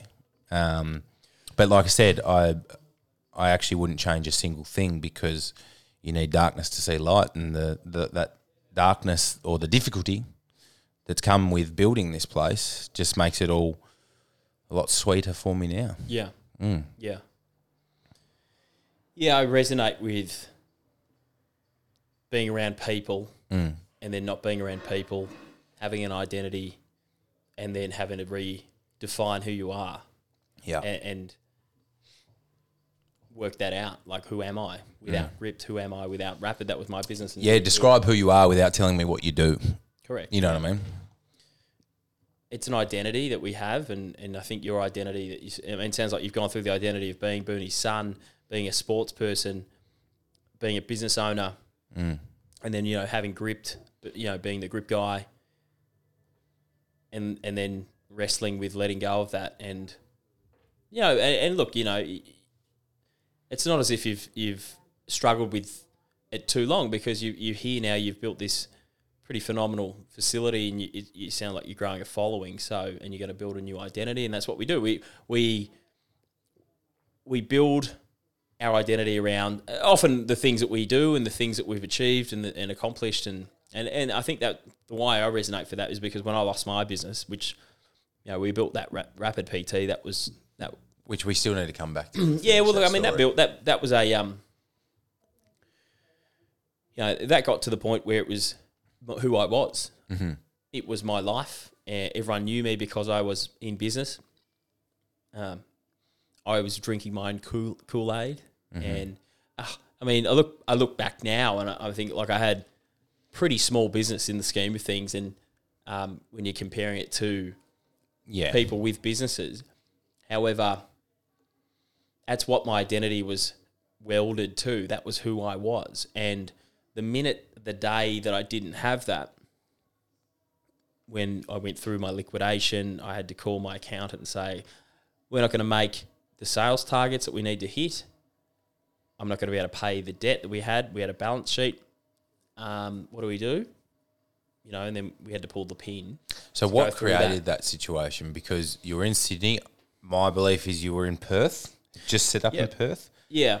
Oh, yep. So you know, Rapid grew pretty fast. We went from year one was like, as per the name, 500-600 grand. Why Rapid? Where'd that come from? Is there any deep meaningful story behind it, or is it just sort of you just gravitated toward it? Not too dissimilar to your story. I wanted it to be short. I wanted it to have a meaning around progress, getting results, and like fast results. Mm-hmm. And the word Rapid was, you know, kept coming up. And targeted a very impatient society that want instant gratification. That's it. You know, people want it tomorrow. They want it fast. People want it tomorrow, and that was what I was wanting to feed into. Yeah. So, yeah, growth was fast. We were able to scale pretty quickly. I was working with some franchisees who wanted me to really scale, and they were giving me gyms, and I was having to fucking recruit, train, and manage people at crazy rates, and the lessons and the learnings that I had to sort of start to embody. And I was creating, you know, I was hiring contractors hand over fist. I was hiring staff hand over fist. I was spending money. I was doing teaching and training PTs. We were managing clients, all of our clients. So we had at one point around 600 sessions of PT, 650 or so sessions of PT happening each week. Yeah. At scale. So we had 10 or 11. Well, when I say 10 or 11, we had about 12 sites at our peak in Sydney and Perth. But there was a couple of sites which just never got off the ground, and we sort of didn't really – we had some bad blood with those gym owners and that sort of finish. But, so we had Sydney and Perth. And when you create – Why Perth? Well, the guys who we were working with in Sydney had gyms over in Perth, and they just said, hey, we want you to do it over in Perth. Yeah, cool. And I was like, fuck yeah. Never been to Perth. Dalla. Yeah. Oh, mate, show me the money. Yeah. And there ain't no money, because you got to make sales first, and to make sales you got to recruit trainers, and to recruit trainers you've got to, you know, you've got to fit out the gym with all of your Rapid stuff, and you have to allocate resources to this project. Yeah. And so you ain't making money. you're losing money. And then when you're recruiting trainers and training them and teaching them... And you're getting a big turnover of trainers too. Oh, yeah, man. Like, I'd say it'd be one of the industries for like the highest turnover of staff. It'd have in to that be model, in definitely. That model. So yeah. I would be recruiting a PT. You know, the training, we were selling PT about $120-$130 an hour. They were selling it and they were probably getting 25, starting at 25%, 30%, moving up to 50%. Based on their skill set or based upon their how good I thought they were, I guess. A lot of it was, we ended up had a really good framework for progression. People had to apply to progress. They had to fit fit criteria. You know, whether it be experience in the industry, length in the business, client results. Yeah. So there was a framework for it eventually, but at the start it was just me going, kind of saying yes intuitively, or no. Yeah. Yeah. So that was a crazy period of time, which was the growth of Rapid, and we went from being a very small company with me in one gym and seven trainers just creaming it in one small location, to, you know, having millions of dollars in revenue being spread over multiple sites over Australia. And one of the biggest things about growth is that leadership is key. You know, you need to be able to lead your team. People need leadership. They need guidance. They need constraints. You know, they need boundaries. People crave that, and they need that. But there was no I didn't have proximity to my team because I had 10 sites. Yeah. And so I had to work out, well, how do I actually extend leadership out to the field? How do I manage? And I didn't like to call it managing because people don't need to be managed. You need to manage their tasks and lead people. So people need to be led and their tasks need to be managed. You know, they need to be helped to do the things that they need to do, but they also need to be motivated to do that. Yeah. And that comes from leadership. And if you've got 10 sites and you basically, let's just say you've got an Anytime Fitness in Mossman, which we have one in Mossman, Neutral Bay, St Leonard's. Let's go. So on the North Shore of Sydney, we also had three in the city, one in Alexandra, one in Pyrmont, two over in Perth. I'm not getting to Neutral Bay or Mossman every day, every week. Sometimes I wouldn't get there for a couple of months. So a trainer would rock up to work, maybe it's them, maybe it's one or two of them in the gym, and they would just rock up to work, do their thing, get the clients, train the clients, and eventually they start to get to the point where they're like, oh, well, I haven't seen any of the management, I haven't seen Chris, I'm not getting paid enough. They'd complain, misery likes company, so they're going to complain to their, you know, to the gym manager. Yeah. And they're going to start chatting, and then, mate, it becomes like a cancer. And then they just start chiming up. They want to say. It becomes a cancer. They like the fuck you. Oh, well, fuck you too. I'll jump on board. They're giving me a bit of confidence because I'm not it's like a snowball. Alone on it. Yeah, exactly. Like a snowball, and it gets momentum, it gets traction, and in their head they start to believe the shit that they're telling themselves, which is, I deserve more, which, mate, you've just rocked up, you've just been given a job, I've given you all this training, all you have to do is come here and fucking train the client. Yep. And listen, here's the progression, here's where you could be, you know, stick around and whatever. But here's the thing about that model, it's people need help at the start. They need to be trained on how to get clients. They need to be trained on how to sell. They need to be trained on how to actually be a trainer. They need the systems. They need the tools. They need guidance, leadership, all that at the start. Yeah. But once they're up and running, they forget all that. They go, oh, I've got clients. Yeah. Why am I giving away 40%, 60%, 50%, up to 70% of my income to this Chris guy? So, you know, and there's a fair bit of discontent, and then if they build up the courage to actually leave, you got to recruit again, and so the cycle continues. But yeah, we had it okay. I implemented a management system which was based upon Vision PT. I had a chick who was consulting to my business, who was super helpful.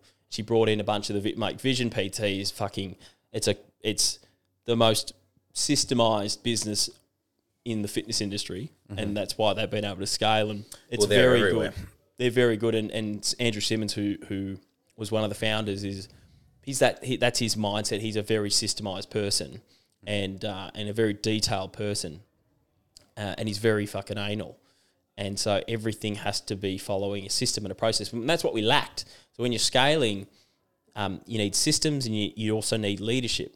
And so the things that when you're scaling a business, if you lack systems, then it's all going to fall to shit. If you lack leadership, then all the people are just going to turn against you. It's going to be a mutiny, or they're just going to cause this toxicity, this toxic cancer of discontent, of complaining, of victimization, being a victim. Yeah. And that's kind of what happened.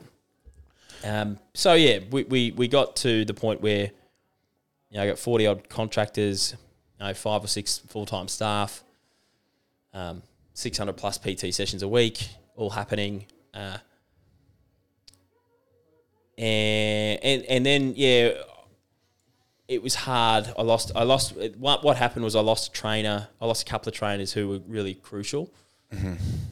And they went on, one of the guys went on to found or to start an F45 across the road from our gym there. And he's now got 14 F45s and like making millions. And I remember at the time I was about to promote him as a manager, and he was, oh mate, I'm so happy for him and his business partners. About the time, mate, I was quite. So he went into. Well, you've probably been quite influential in that process for them. Oh mate, I was entitled. I was also just triggered. Business was fucking hard. My business model was probably one of the hardest business models to run. Mm-hmm. Every day was a grind. There are lots easier business models to make money from than the one I had. So every day was hard, and I was just constantly under stress. And so then I got my best trainer at the time telling me my best trainer at the time who I was about to promote, who'd been wanting a promotion to a wage as a manager for a long time, was about to do that, telling me now he's going into business with the gym.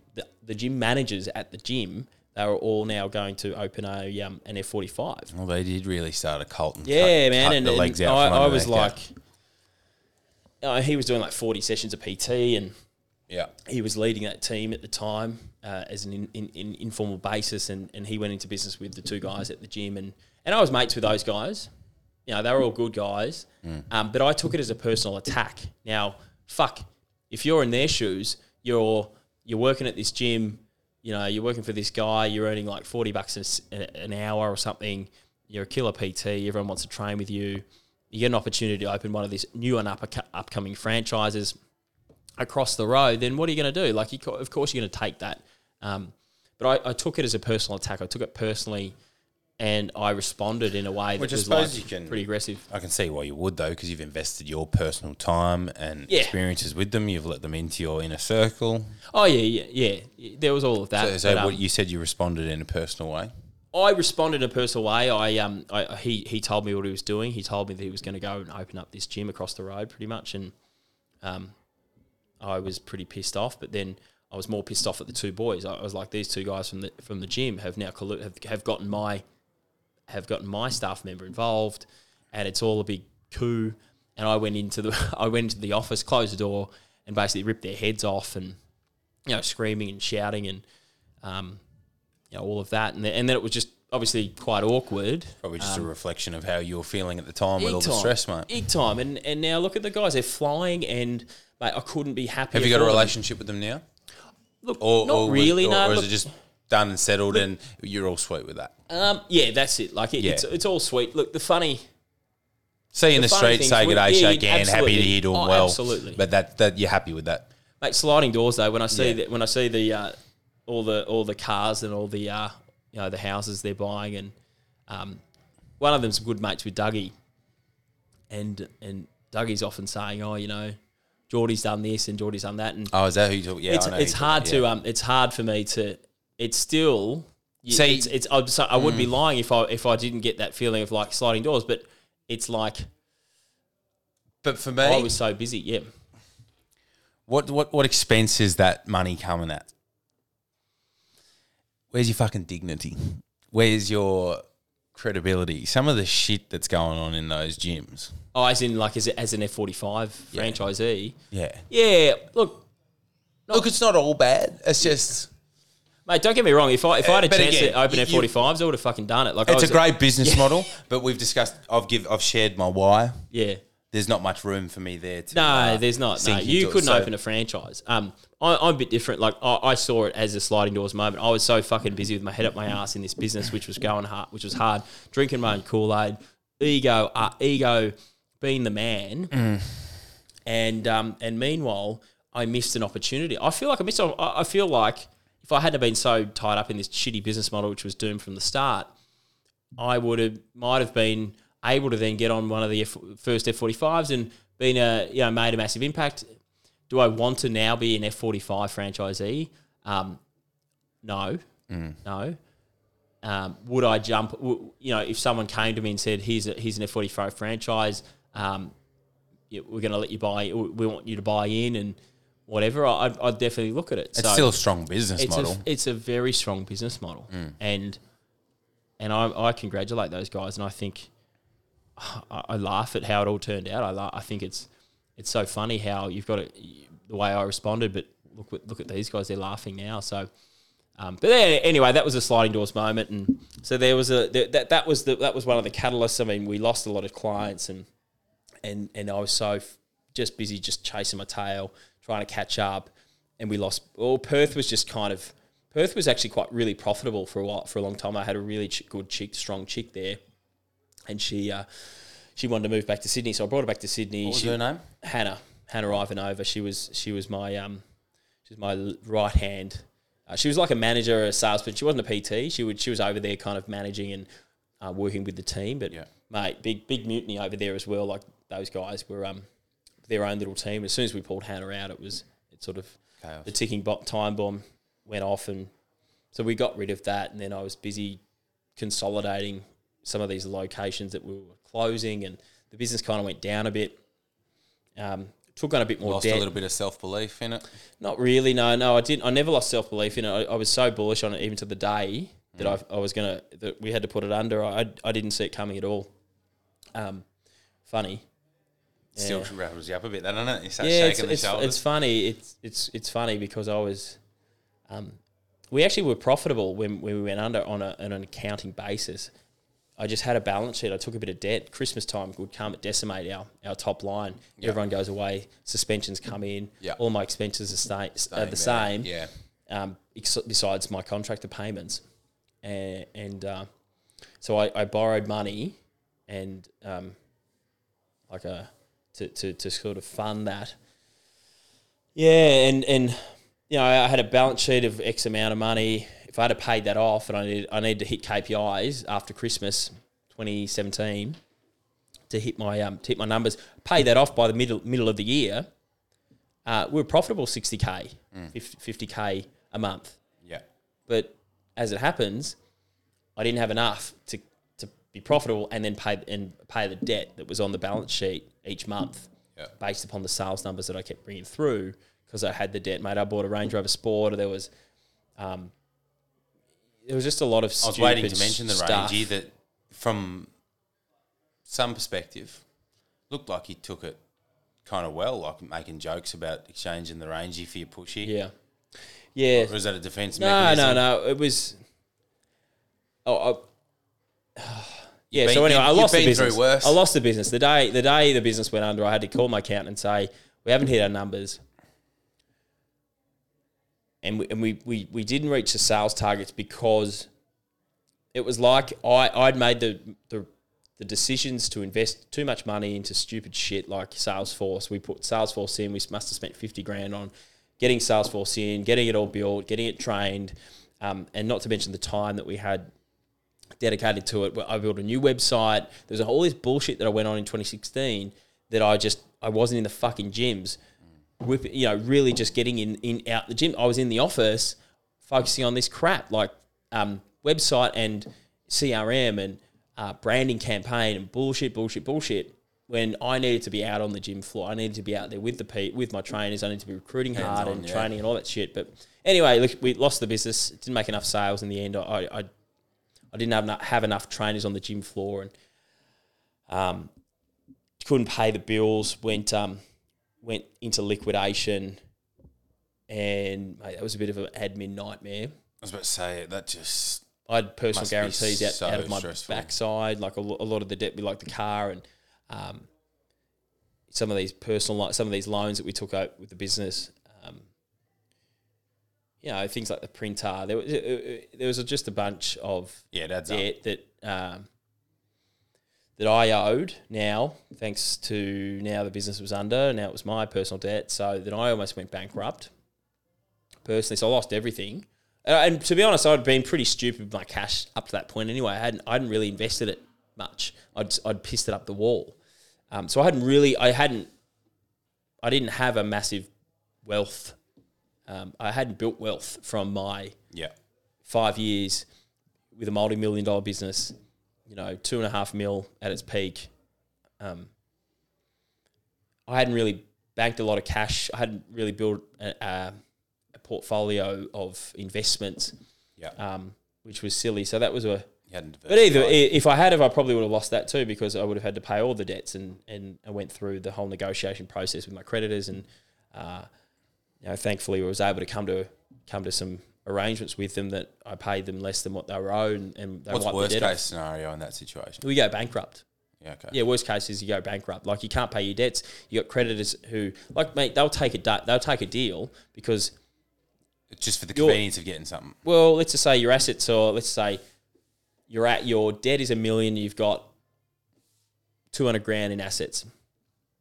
Well, clearly that doesn't add up. There's no, it doesn't make sense. So you then get a bankruptcy trustee who communicates on your behalf. So he now, or she, they look at you and they start sending letters to all of these creditors that you've got, and they say, hey guys, I'm John Smith, bankruptcy trustee. I'm acting on behalf of Chris Cochrane.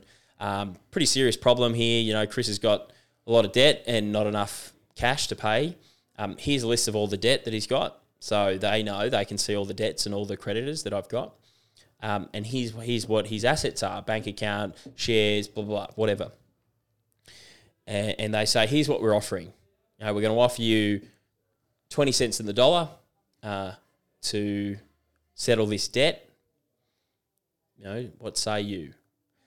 If you don't take this deal, Chris will be forced to go into bankruptcy. My fee as a bankruptcy trustee is $60,000 or 80, whatever it is, X amount, which reduces the pool even further, and you're going to get less, and you're not likely to get a return and all that stuff. Yeah. They take the deal. Most of the time they'll take the deal. And, it took a little bit of time for me to sort of sort that out. But I got through that, and I took the deal. Yeah. And, it was a bit of a nightmare, though, going through that shit.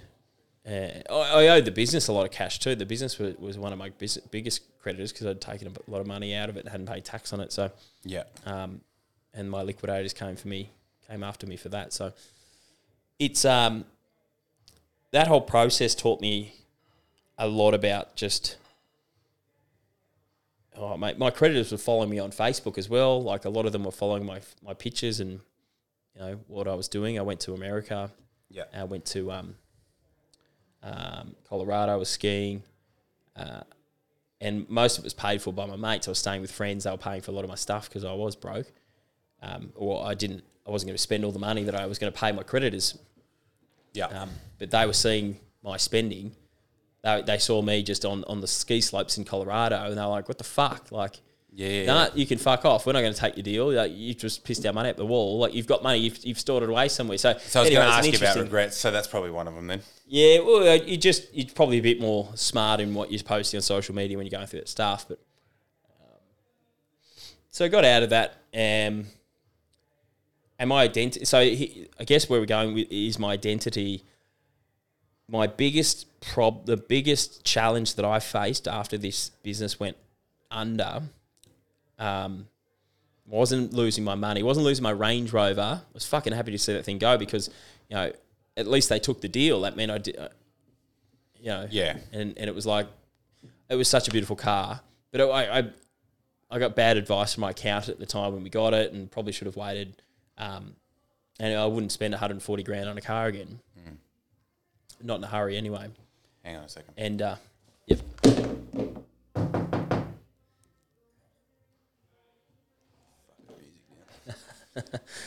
Sorry. So this is the part where you've got to pull the rank at the boss. This is the part where I'm the boss. The music's interrupting our podcast. Yeah. But I like to leave it there. So the identity thing, yeah. No, I didn't mind about losing the rangy, although it was inconvenient. It's bloody nice to have a rangy. Yeah. But mate, when you're just paying $2,000 a month and then all the rest, it's. I can relate to that, mate. I currently driving around in an AMG, and upgraded to that 3 months before my decision to depart, and that's now had to be transferred into the new. And again, I can recognise that it's an ego thing. It's nice. I don't need it, but it's nice. And in a way, that was part of the toxicity that sort of had entered my mind in having a business that you could almost treat or view as a bit like a sugar daddy. Because I'm still getting my drawings and my wage that I'm paying myself and what's coming out of that accountant into mine. It's like, well, that's for yours to keep. And the business is taking this. So it almost felt like I'm just getting it for free. Yeah. You know what I mean? Yeah. So Yeah, again, and that's what I did. I mean, when you found a business that scales. Yeah. And I did it, and I've heard of other people, it sounds like you did. And I love that car. You end up squeeze the life out of the business because you're like, I was paying myself $12,000 a month, and we're both being young men. Yeah, and it's do I need that car? Do I like that amount of money coming out of my account each week? No, but it's nice to have. Mm. And again, I'm just choosing to view it as a lesson in that. Okay, this is a scratch that I needed to probably itch. Now it's been itched, and I'll be sweet from here on in. You know what I mean? I've turned that card. What colour is it? Silver. It's at the front. I'm actually thinking about getting it wrapped in the jungle green. Oh, nice. Because that would look pretty suave. It's on brand. On brand, very exactly. On brand. Yeah. Yeah. Yeah, there were the bells and whistles, the toys. They're nice to have, but yeah, they don't. If that's the measure of your happiness, then I think you need to have a good look at yourself in the mirror. I think that's again from that feeling of not being good enough. Mm. That was my feeling. Was I wanted that car so I could show other people that I've made it. 100%. Yeah, and then by the second week, it was just a car. Yeah. Yeah. And but my identity was not that car. It was more the business, and it was more like having a place to go to work. And when I didn't have that, I didn't have my business, didn't have my purpose, all my people who I could interact with. I was now at home, working from home, being a consultant. I started to work with gyms, and I got consulting gigs quite quickly. Just through my network, people who wanted me to come and build them a new sales process, train their coach and coach their team. I was doing that stuff. Yeah, but it was work. It was me on my own in my apartment or just on site at a client's. And I really missed the hustle. I really missed having that goal and that shared common goal, going to work and just being able to sink your teeth into something and rallying the troops. Now you don't want to work with staff. Like I loved having staff. No, I like working with people. Yeah. But I just don't like referring to them as staff, more as they're my friends, they're my your little jungle family, maybe. My colleagues, they're my workmates. They're not my staff. Your chums, your pals. Yeah, exactly. Buddies. And that's all I've said to those guys. I've had a chat with numerous coaches and trainers that have expressed interest to work out of here, and I just view my only role here and responsibility as the boss, of course, is to try and help their success by allocating referrals and upskilling them where possible. But I just really see it as managing my environment. So I'm quite particular of who I'm obviously bringing in, because that environment is everything for me, because it's the culture and that's what I probably lost sight of in the past. Yeah, which led to the downward. Yeah. Mm. What else, man? What's next for you? Good question. You've been down. You've been back home. You've been in Tassie. Yeah. So what are you in Melbourne for? So what am I doing? Other than to talk to me. What am I doing now? I'm actually working. Well, I've got a coaching business. I coach PTs. I've got a program called the 100K Trainer where I take I take PTs who are similar to the guys who I used to recruit at Rapid, but I teach them what they need to know. Pretty much what was happening at Rapid was I was teaching them at the start all the tools and skills that they needed, mm-hmm. and then they were paying me 40, 50, 60, 70% for a session. Yeah, for however long. So now you're teaching the skills. And now they just pay me. Yeah.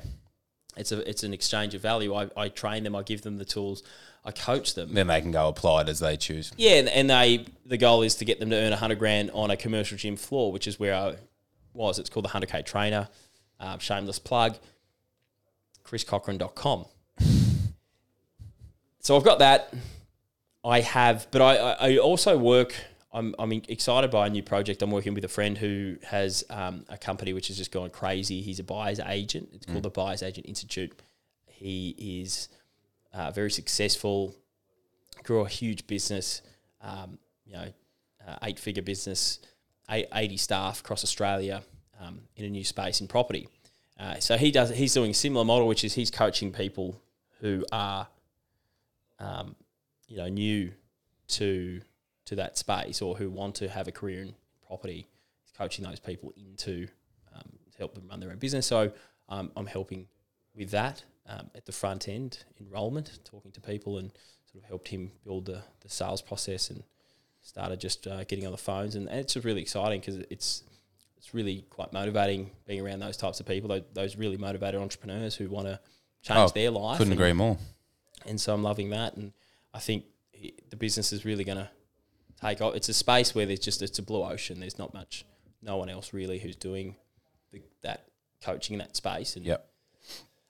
So that's really exciting. And I'm going to move to Bali. So I was sitting in my apartment in Sydney. Yeah, I saw you post that. Yep, sitting in my apartment in Sydney, working from home. Been there 6 years in that apartment, 11 years in Sydney, and I just was like, well, I've got remote business, so I can do this from anywhere. Yeah, I'm gonna. Why am I going to be here? I may as well just have a change. I'm single, so I'm... Was that another plug? Yep, absolutely. There you go. What's your Instagram? Chris Cole was my stripper name. Chris Cole, it was a bit of an alias back in the day. But yeah, so... Yeah, I'm going to go to Bali, mate. And the Canggu? Idea is Canggu. Yeah. Canggu.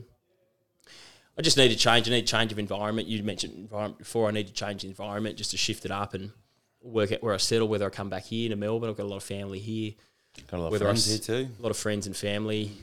Get the old crew back together. Yeah, it might be dangerous though. Might be a bit, might be just a different vibe. Different vibe of the old crew. Doing spiritual ceremonies and meditating instead of being at Revolver. I know. Did you? You haven't gone to the Amazon and done the ayahuasca yet? No, I haven't done it. Because we were talking about it a while ago. You've done it here in Sydney. Yeah. Done it here in Australia. How was it? Incredible. Yeah, incredible.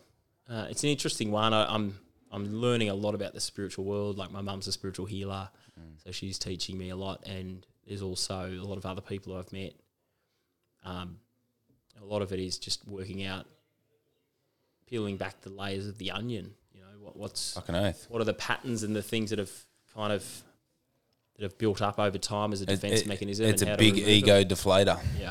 Yeah. And for me, those experiences really put things into perspective of where your value system actually sits. Mm. Mm. Yeah.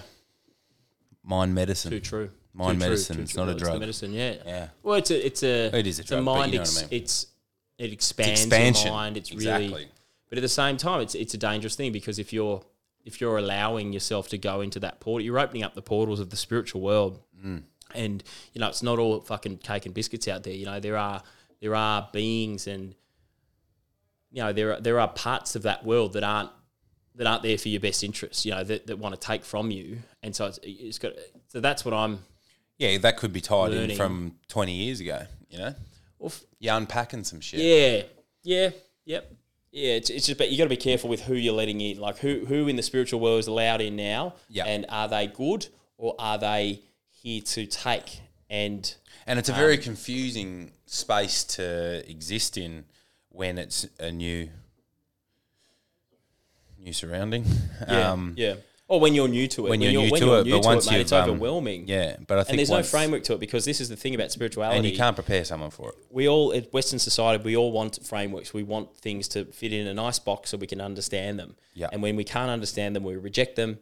We don't have a reference for it. So it becomes, we don't want to know about it, or it's wrong, or it's stupid, or it's woo-woo stuff. It's quite arrogant, really, isn't it? Yeah, when we can't explain it, we just species. It doesn't make sense. So it's like random; it doesn't exist. You know what I mean? That's just it's a projection of our insecurity for an inability to figure that out. Yeah. I mean, I know Chinese Eastern medicine. A lot of it is because it is. We don't need to know why. Mm. We don't need to understand. We don't need to unpack and build diagrams that. Explain things. It's just Western accepted. Society, it needs to have scientific. It needs to be, and I get that. But if you can't explain it, doesn't mean it doesn't. It's not. Yeah, real, or you can't see it, smell it, hear it. Doesn't mean that it's not there either. Yeah. There are bigger things that are happening on this big blue ball that's spinning through space in this weird infinite universe that we don't know how. It began and why the fuck it's here, and I think there's more to things. There's more we don't know than there is that we do know. The X-Files, and you go through your. Mate, I think that's a pretty good note to wrap it. Yeah, mate, let's wrap it up on the positive, on the spiritual side. Mm. It's been a good one, mate. I've enjoyed it. Yeah, thanks for your time, mate. You're welcome, mate. It's good to be here. Let's do it again. Thanks for having me. Whether it's in Bali or whether it's when you make that trip home or return to the old crew. Let's do it. All right, mate. Cheers. Bye.